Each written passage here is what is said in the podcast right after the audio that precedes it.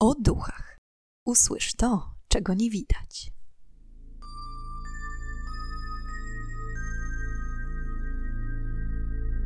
Witam i pytam, czego dusza pragnie. Strasznie miło mi gościć Was na moim kanale. W dzisiejszym odcinku przybliżę Wam historię nawiedzonego japońskiego zamku Himeji, którego legenda stała się inspiracją do powstania filmu The Ring i postaci Samary Morgan, znanej również w japońskiej wersji jako Sadako Yamamura. Jak chęć zdobycia służącej doprowadziła samuraja do szaleństwa? Na wstępie chciałam Was gorąco zachęcić do zasubskrybowania kanału oraz kliknięcia w dzwoneczek, aby nie przegapić nowych odcinków. Ale już nie przedłużając, zapraszam do wysłuchania dzisiejszej historii. Zamek Himeji ze względu na swoje jasne ubarwienie zwany jest również Zamkiem Białej Czapli. Himeji to największy i najbardziej znany zamek w całej Japonii, a jego historia sięga XIV wieku. Szacuje się, że powstał między 1333 a 1346 rokiem. I mimo wielu lat walk, wojen i innych niebezpieczeństw, zamek Himeji jest doskonale zachowany. Mówi się, że ma w sobie moc, dzięki której przetrwał w niemal nienaruszonym stanie między innymi wewnętrzny konflikt Japonii z XV wieku, zwany wojną Onin. Nie zniszczyło go również bombardowanie w czasie II wojny światowej i lądowanie dużej bomby, która okazała się niewypałem, ani trzęsienie ziemi w 1995 roku.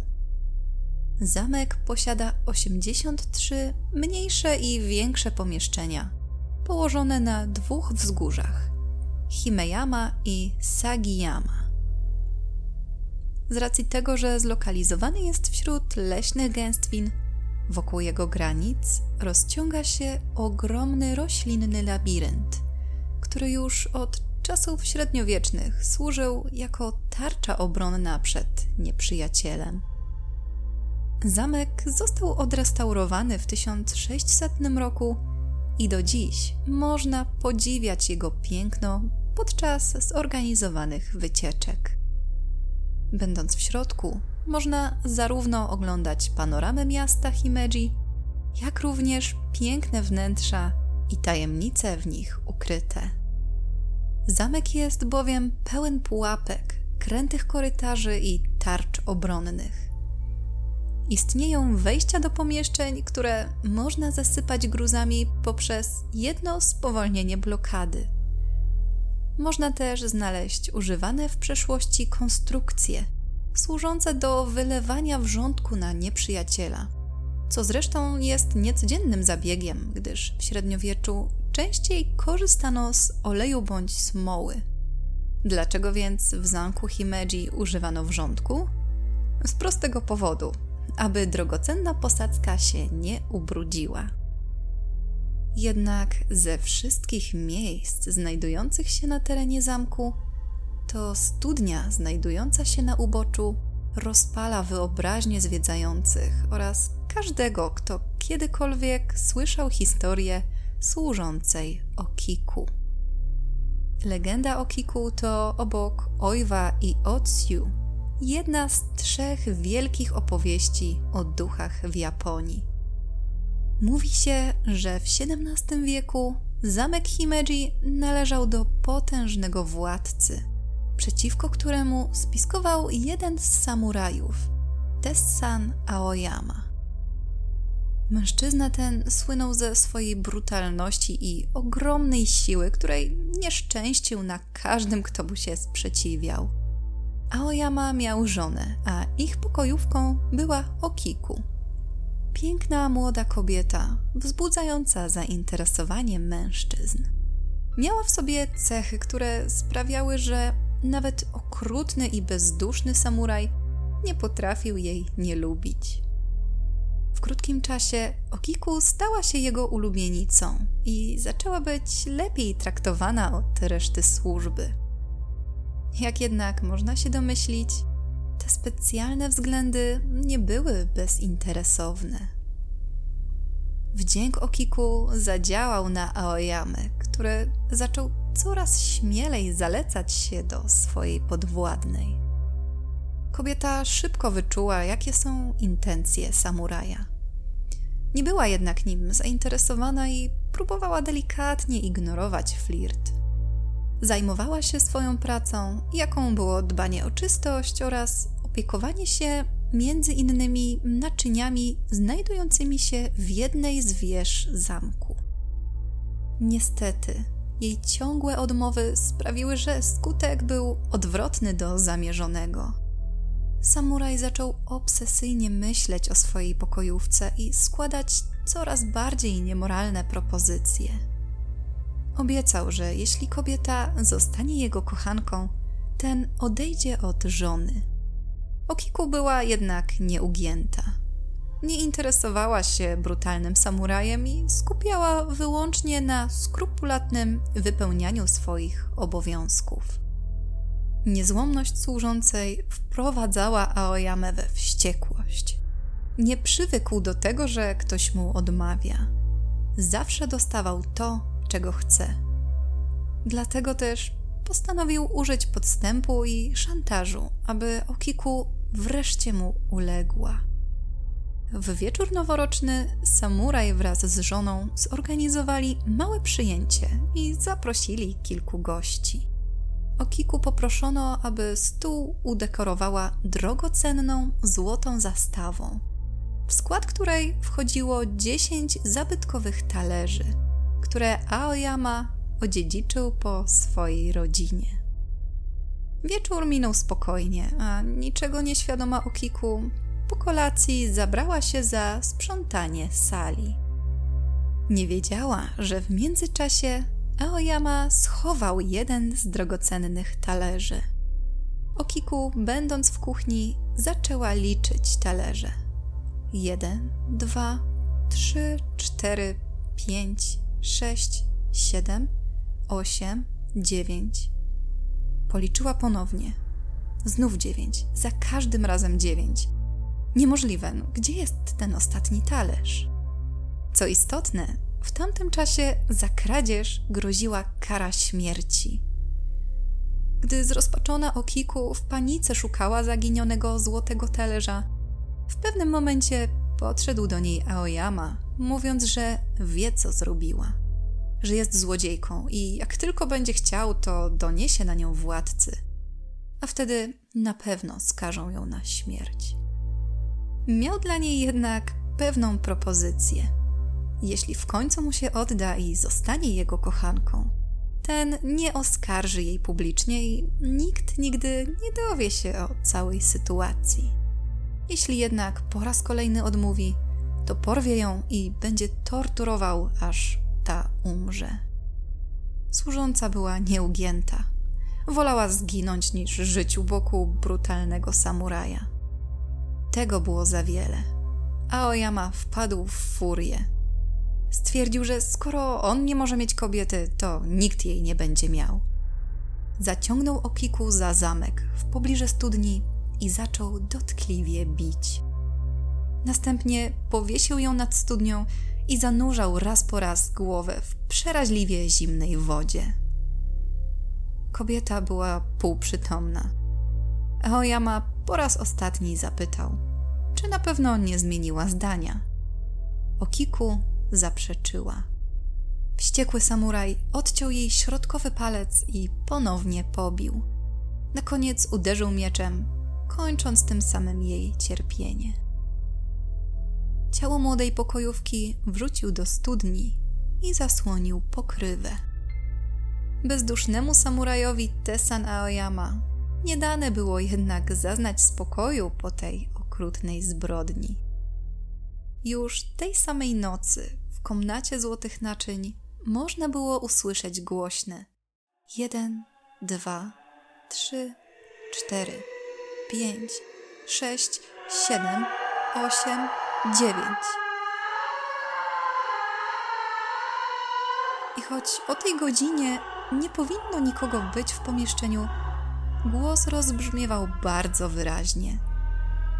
Od chwili pozbawienia Okiku życia, cały zamek był świadkiem, jak młoda dziewczyna co noc wychodziła ze studni na czworaka. Jej włosy były brudne i zlepione, jakby pokryte smołą, a oczy czarne i puste. Była cała przemoczona. Miała białą sukienkę, a jej stopy były poranione. Brakowało jej też jednego palca. Co noc szła w stronę zamku do komnaty talerzy i liczyła złotą zastawę. Nie umiała znaleźć dziesiątego talerza, przez co wybuchała przeraźliwym płaczem. Japończycy nazywają takiego ducha Yurimi. To ktoś, kto stracił życie nagle, w nieoczekiwany sposób. Wygląd Yurimi jest zawsze taki jak wygląd ducha Okiku. Kobieta w białej sukni z brudnymi włosami. Sytuacja powtarzała się co noc przez długie tygodnie, a następnie miesiące. Bardzo niepokojący był również fakt, że każdego, kto słyszał głos młodej pokojówki lub widział ją idącą ze studni do zamku, czekał marny los.